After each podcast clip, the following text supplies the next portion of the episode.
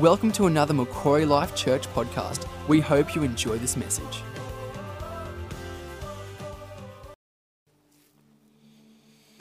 Welcome to all our online viewers today. It's really important to um, stay in touch. I was just thinking this morning driving in how I've been reading about the temple and when they built it, and it was interesting because the people gave so much to the artisans to build the temple with, it actually says they had to be restrained. Um, so we're not quite at that level, but the giving in this church, it is always a little bit over and above. So thank you, because Ros and Mindy and I all had figures we'd ask God for. You know, if we get that much, you know, we can do a really good job, and it was beyond any of those. Um, Mindy had the highest level of faith, by the way. um, and I thought, wow, it's such a privilege, you know, to lead a people that, that give over and above. And while we don't have to quite restrain you yet, I tell you what, you're not far off it. So you're hitting some amazing echelons with your giving, so thank you. But um, I noticed with the temple, a lot of the things they built, they used acacia wood and then they would overlay it with silver and gold. And it's funny because I'm driving in and I'm thinking now, what kind of steak do I like eating the best? Grain fed or grass fed? And I'm thinking, I arrived at grass fed, but it started me thinking, we're sheep of your pasture. What type of sheep are we, God? And I just saw these things were important to us. I, I felt this. I, I felt like you're a loving, supportive people. So that was the main thing. That was like the wood that things are built with. But I thought there were three things really stood out to me that I think when you hear over time that you end up with in your lives, and they were like the silver and gold overlaying the other, and it was um, resilience, uh, discernment, and wisdom.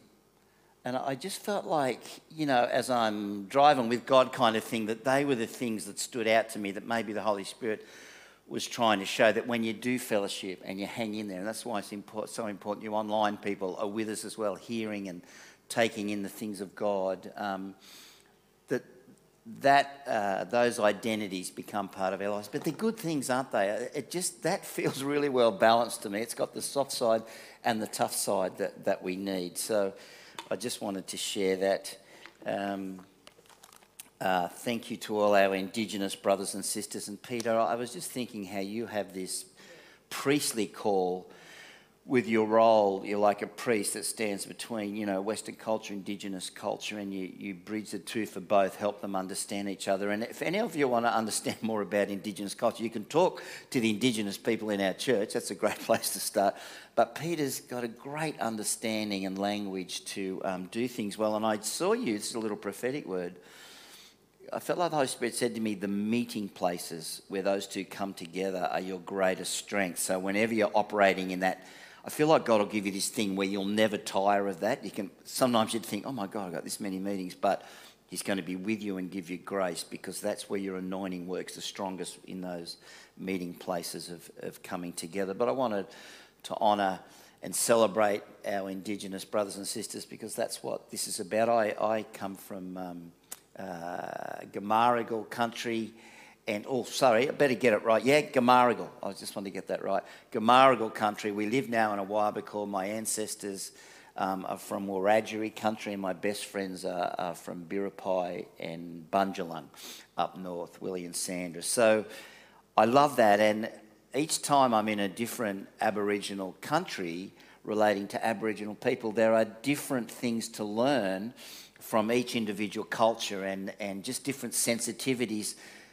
like th- this may not be a good example, but Ash Barty, when she won Wimbledon, in her speech, there's this sweetness in her soul. And I haven't seen it since Evonne Goolagong won it 15, sorry, 50 years ago.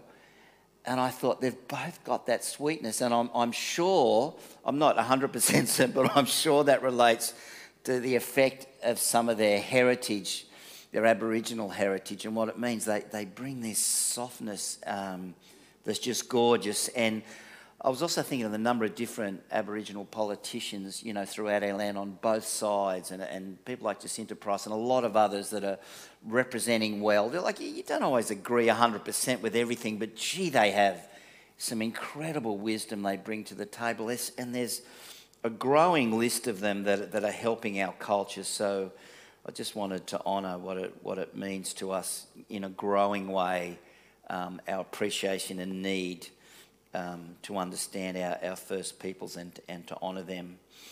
So today we're looking at, um, oh, one more thing, sorry. I'm the way, the truth, and the life today, right? I learned an interesting thing because the COVID thing, like we're lucky here, aren't we? We aren't in a bad way, but I've got a daughter in Sydney and it's tough and they're locked down. And with a client, she can't take them out like normal. She's got to meet in their homes, and, and a lot of them are special ability people, and they, you know, it's very frustrating for them. And thinking about what different ones go through, and the COVID thing starts to get on top of me.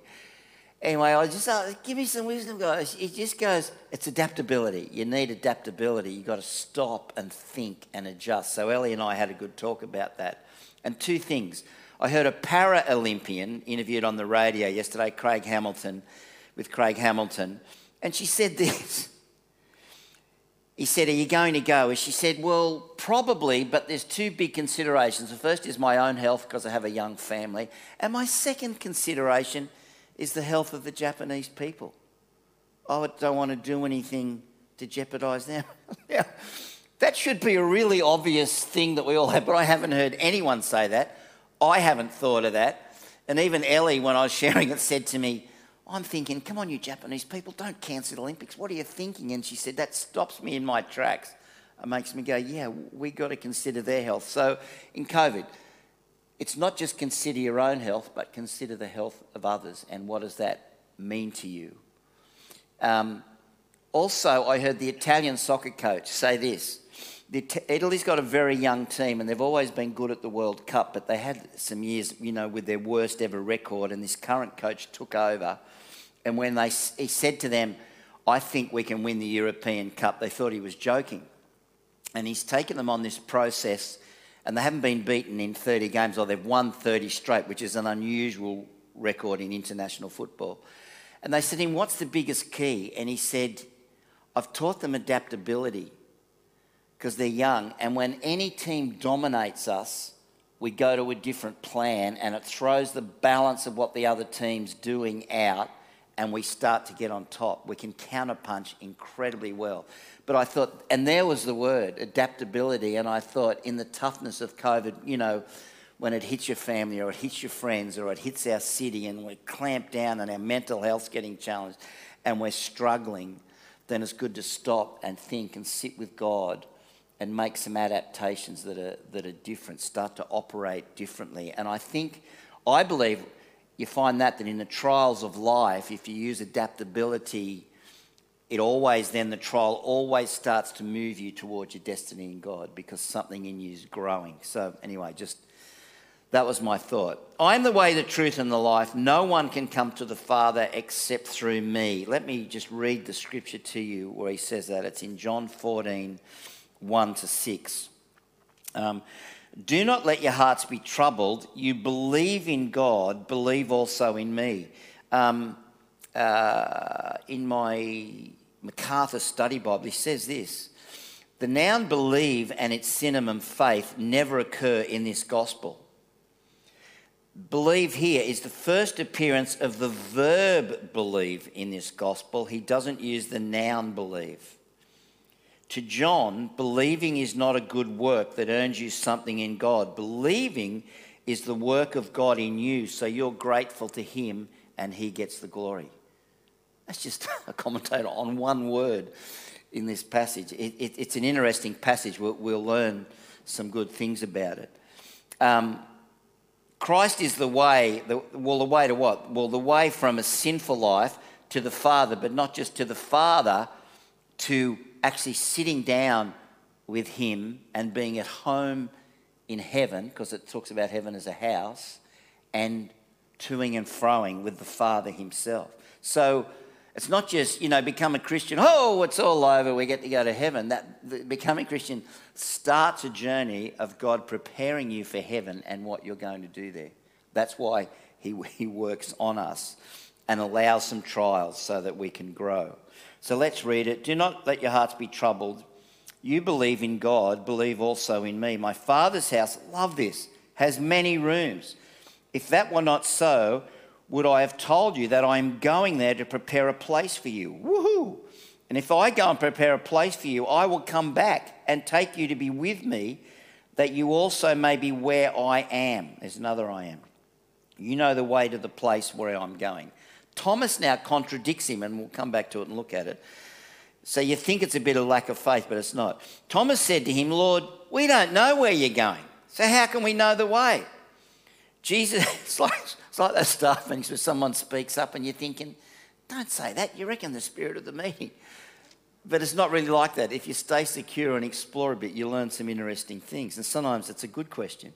Jesus answered, I am the way, the truth, and the life. No one comes to the Father except through me. I love this because Sharon would remember this that decades ago I preached a message on this story in it about some dude had to cross these mountains in the war to save his life and he didn't have a map. And so they organised a guide to get him across the mountains to save his life. And the guy didn't have a map and he was really ticked off. He goes, Well, how are you going to get me across the mountains? You haven't got a map. But the guy had, had lived there for 40 or 50 years and he knew every tree, every rock, every trail, every path, what was dangerous in certain seasons. And he just goes, Mate, look at me. I'm the way over those mountains. Stick with me, you'll make it. If you don't, you're not going to make it. Same with God. We want the map. Tell us the next 10 steps. Now, just stick with me. Whoa. If you really know me, you will know my Father as well. From now on, you do know him and have seen him. Interesting, interesting. Um, uh, oh, story by Joel Osteen. I just love this because I think this is what we underestimate sometimes in God that we have more than what we think in Him. Uh, he says this Years ago, long before transatlantic flight was common, a man wanted to travel to the United States from Europe. The man worked hard, saved every cent he could, and finally had just enough money to purchase a ticket aboard a cruise ship. The trip at that time required about two or three weeks to cross the ocean. He went out and bought a suitcase and filled it full of cheese and crackers. That's all he could afford. We've travelled like that in Europe, haven't we? Once on board, all the other passengers went to the large ornate dining room to eat their gourmet meals. Meanwhile, the poor man would go over in the corner and eat his cheese and crackers. This went on day after day. He could smell the delicious food being served in the dining room. He heard the other passengers speak of it in glowing terms as they rubbed their bellies and complained about how full they were and how they would have to go on a diet after this trip. The poor traveller wanted to join the other guests in the dining room, but he had no extra money. Sometimes he'd lie awake at night dreaming of the meals the other guests described. Towards the end of the trip, another man came up to him and said, Sir, I can't help but notice that you're always over there eating those cheese and crackers at meal times. You remind me of Mark and Roz there. Why, why don't you come into the banquet hall and eat with us? The traveller's face flushed with embarrassment. Well, to tell you the truth, I had only enough money to buy the ticket. I don't have any extra money to purchase meals. The other passenger raised his eyebrows in surprise. He took his head and shook his head and said, Sir, don't you realise the meals are included in the price of the ticket? Your meals have already been paid for. Joel Osteen says, Hey, hey, if you're in Christ, come to the table. Then he says this. He said, Poverty can last a moment. We, we, we can have some seasons of that in our lives. He said, Sometimes we have to live in poverty for a short time, but he said, Never let poverty live in you. Oh, oh, that's so good. So good. So we'll look at um, three, you know, the Bible teachers Matthew Henry, Frederick Bruner, and Charles Spurgeon a little bit on, on what they say. Matthew Henry. Heaven is a house, mansions, estates. Compared to heaven, earth is like, can't read my writing. earth is like being in a COVID lockdown motel. I was thinking, earth to heaven's big, but I, I just thought if you took someone, you know, from the slums of Calcutta or the favelas in, in Rio in Brazil, and bought them and gave them a house in Newcastle to live in, like we do, they would feel like they're in heaven. Safety, no one's stealing from them. They've got all this space in their house, all the food you want to eat. That's us. And yet, us going from here to heaven, is like that, only, only you know, 10 times or 100 times more. And so in Christ, there's always more for us than what we think there is, but he, he's not a, here's the free stuff. Well, why do you want free stuff? When I was a youth pastor, I preached in some churches, you'd give away a free book, and people would race out the front, crash tackle each other to be the first there, almost end up in a punch up to get the free stuff. And I'm thinking, I don't think Christianity is supposed to be like that.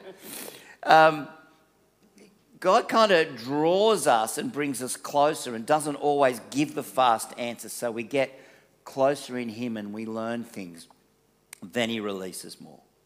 And when we think we've got more, we think we've arrived. But then a few days later, you get a bit dissatisfied again and He draws you into something else and adds to what you've, you've learned in wisdom, resilience, and love. Here we see the purpose of Christ leaving. He's leaving so we can go and prepare a place so we can go to be with Him. His leaving is the key to our coming in. And what a gathering it'll be. His kindness is that He tells us the ending and how to get there. Um, done that bit. Oh, here's Thomas. Thomas with his contradiction of Jesus. At least Thomas knows he's in the dark and he contradicts Jesus, but there is merit in his ignorant confession. Because as the scripture says, now we know in part, but then we know in full. He just wants to know more. And you know why? Because he loves Jesus. He doesn't want Jesus to go. So he's trying to be sure of the instruction so he doesn't have to live without him. So, and we see in Thomas, we know there's the doubting Thomas, you know, after Jesus died and he couldn't cope and he wasn't coping well at all and he got backslidden. But Jesus just almost draws him back with one encounter and, and one tender word, and Thomas comes back and eventually dies a martyr. So the fact that he died a martyr proves to us that all along the way, tucked down within him, was this love for Christ. He blows it a few times. In fact, most of the disciples blow it. And what's encouraging for us is they all eventually persevered except one and got there. And we're exactly the same. We blow it at times, but don't judge yourself too harsh. You get a bit cranky with yourself and sort yourself out. But the disciples were the same, and they eventually came back, and the love they had for God kept drawing them back and taking them through.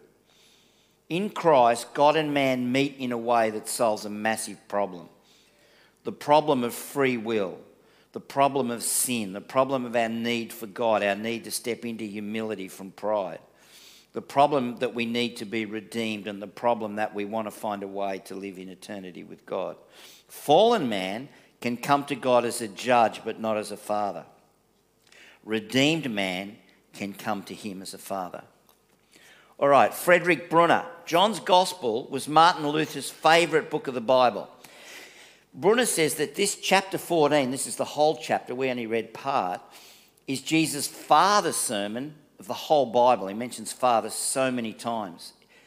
Jesus' favourite deed or act is right here his return to his Father. This is the thing that always kept him going, always put hope back in. Always when he buckled at the knees and goes, It's too hard, can you take this cup from me? It was returning to the Father was, was the goal that kept him going. And he's very animated in this, in this section. This is the most comforting sermon ever preached by Christ while he, while he was on the earth. It's interesting when it's preached because it's preached immediately after the prediction of Peter's denial. The, the, the crucifixion is just a little way away. So if it's me, I'd be going, listen, I've got a sore knee, I've got a sore shoulder, you guys better feel sorry for him, I'm going to die next week. But he doesn't do that. He takes care of them. He comforts them. It's like the people that have cancer and you're weeping and they're reassuring you that everything's going to be all right. It's supposed to be the other way around. The Father has good real estate. His people are on their way to something far superior to earth. The mode of transportation is interesting. It's Christ. What we call heaven, Jesus calls where I am. Sometimes I think that's heaven on earth when you have your prayer time and He's there and He speaks to you. There's thy kingdom come. you hear His voice. You're actually, that's part of the transportation because whenever you hear his voice, he's leading and guiding kindly and drawing you closer. You're getting closer to him, which means you're getting closer to heaven. Seven times in two verses, Jesus mentioned taking us to the Father's estate. Wow. He does the I ams. Stick with me like children stick with their parents and they know everything will be okay. Jesus is the Father's authorized representative. All right, point three.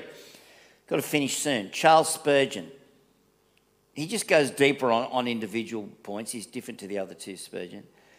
Uh, he goes, Thank God the Bible is honest about the disciples' failings and that they were able to prevail. Jesus first comforts their hearts. Let not thy heart be troubled. So he goes, We have a duty to be glad, not troubled. Let's get convicted at those statements. Roz is like that. Roz is like Joel Osteen. He's so positive about everything. Roz comes home, woohoo, this happened, that happened, isn't that fantastic? I come home, okay, let me tell you what went wrong today. it's like, and then I read that and I think, oh boy, I got work to do. I better sit down with God. We have a duty to be glad, not troubled. Doesn't mean you can't be real. It's just get yourself quickly back from trouble to gladness. In fact, Ellie, with her clients, she said they're stuck at home. So when I get there, they're, they're depressed. So the first thing I do I said, in a minute, we're going to work out, we're going to write six things we can do today that you're going to enjoy. But before we do, you have to write two things down that you're grateful for. Which you can't say thank God for because that's, you know, can't do that now. But she says it's amazing how it lifts their spirit straight away. They do that in goes to Thanksgiving. Like, start with Thanksgiving. So when COVID gets on top, the first thing you do, find a couple of things you're grateful for, and then, and then you can start to adjust because it'll, it'll, it changes what you're looking at. Um, Jesus is about to suffer, yet he comforts them. They were struggling with Jesus is going to die. So this discourse is to restore their hope. Um, it just goes on. I'll, I'll just sidetrack It's part of it. Christ is nailed in the midst of two thieves. You're in Christ with two thieves either side of you. Beware of pride and unbelief. They're just there, ready to move. You are not ordained by God. Oh, sorry, sorry. You are ordained by God to uh, serve, minister, and work kind of with His church because you are the, the body of Christ. It's not like, this is my big thing. You don't come to church and go, okay, what's the church going to do to bless me today?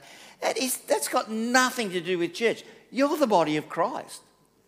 It's what do I come and give out of the gifting God's given me to give with? And that's when you'll find church fulfilling and enjoyable.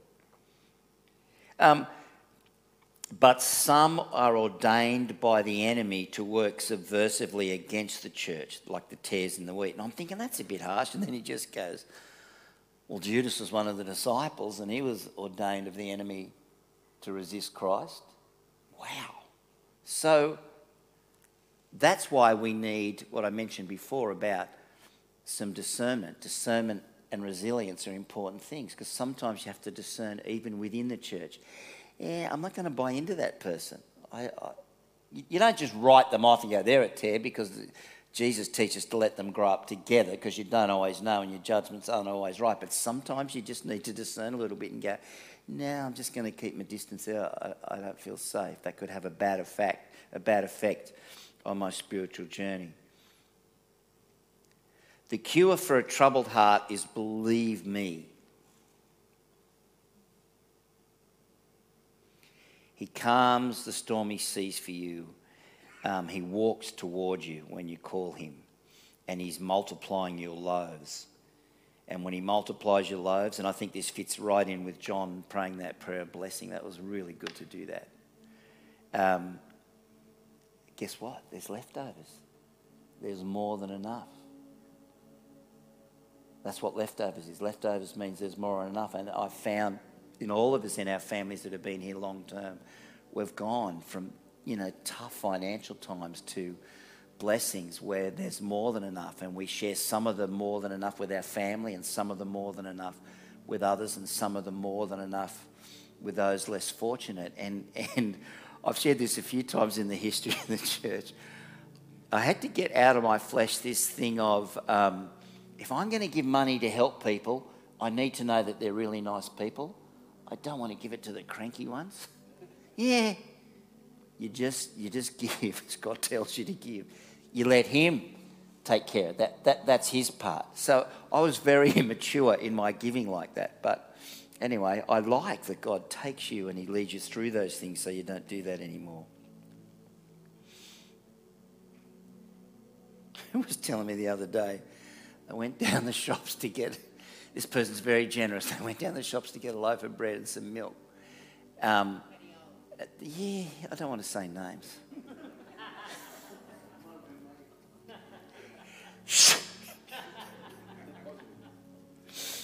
Stay positive. anyway, someone in front had forgotten their card and they had a massive basket full of groceries. It was $450. And they paid the bill for them had to go home and tell their wife the bread and milk cost 400 $454 and $2.50. It was like, but how beautiful is that? And can you feel God respond to that? That person won't go without, let me tell you. If you just know anything about the heart of God, it's like take note, make sure that person's taken care of. Mm. Mm. Um, Jesus doesn't even mention the word death in this section, only life, and he's about to die. What he died to accomplish, he will now perform. I was thinking of some of the greatest, greatest moments, you know, I've seen in life, just where, and I think this is why he does the heaven thing, because it's like some things in life are so significant and so big and so fill us with joy, you just forget everything else. I wrote down, you know, my wedding day watching Roz walk down the aisle, the birth of my kids. But I just thought of some sporting things. Cathy Freeman winning gold in Sydney, the Knights, you know, first grand final win, the penalty by John Aloisi that put us into the World Cup finals for the first time for 30 years, Australia II winning the America's Cup.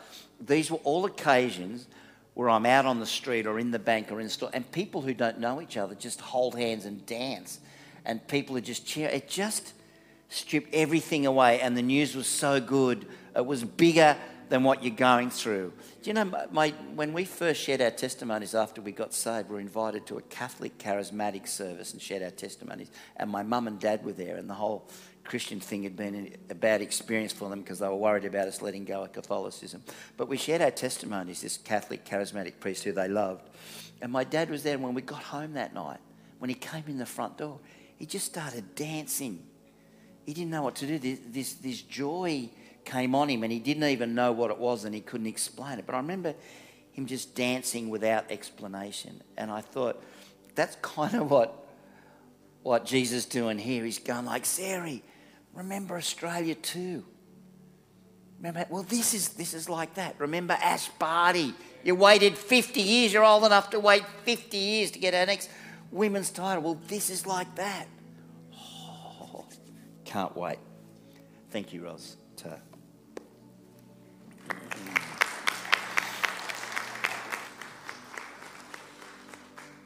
Thanks, Mark. I'm just going to get Pete to pray. I love that scripture, let not your heart be troubled. But uh, it's a great scripture because it's saying it's our responsibility. I can't let not your heart be troubled. You can't let not my heart trouble. But be disciplined. Be disciplined. Let not your heart be troubled. keep it out there and keep peace and joy and hope in your heart. You've got to look after your heart. No one else looks after your heart.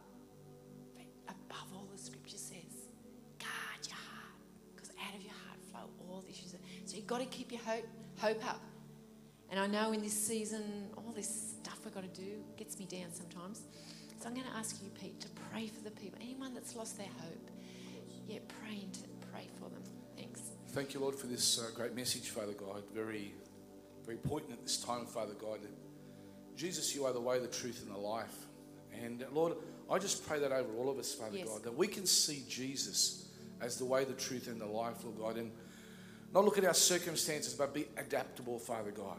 Looking for opportunities, Father God, to be to speaking positive, Father God. Lord God, that those of us that call ourselves a Christian, Lord God, that are born again, Lord, we have new life within us, Lord God. Let that new life spring out of us, Father God, and let it permeate the, the environment around us, Lord God. But first and foremost, let's look within ourselves, Father God. Let us take encouragement from the scriptures, from especially from the book of Psalms and Proverbs, Father God. And let it speak to our heart. Let hope arise, Father, God. so that we can be shining lights, Father God, in this community of darkness and sadness and depression, anxiety, and a whole lot of other stuff, Lord. We have the answer, Lord God. Empower us to speak the truth in Jesus' name. Amen. Great prayer.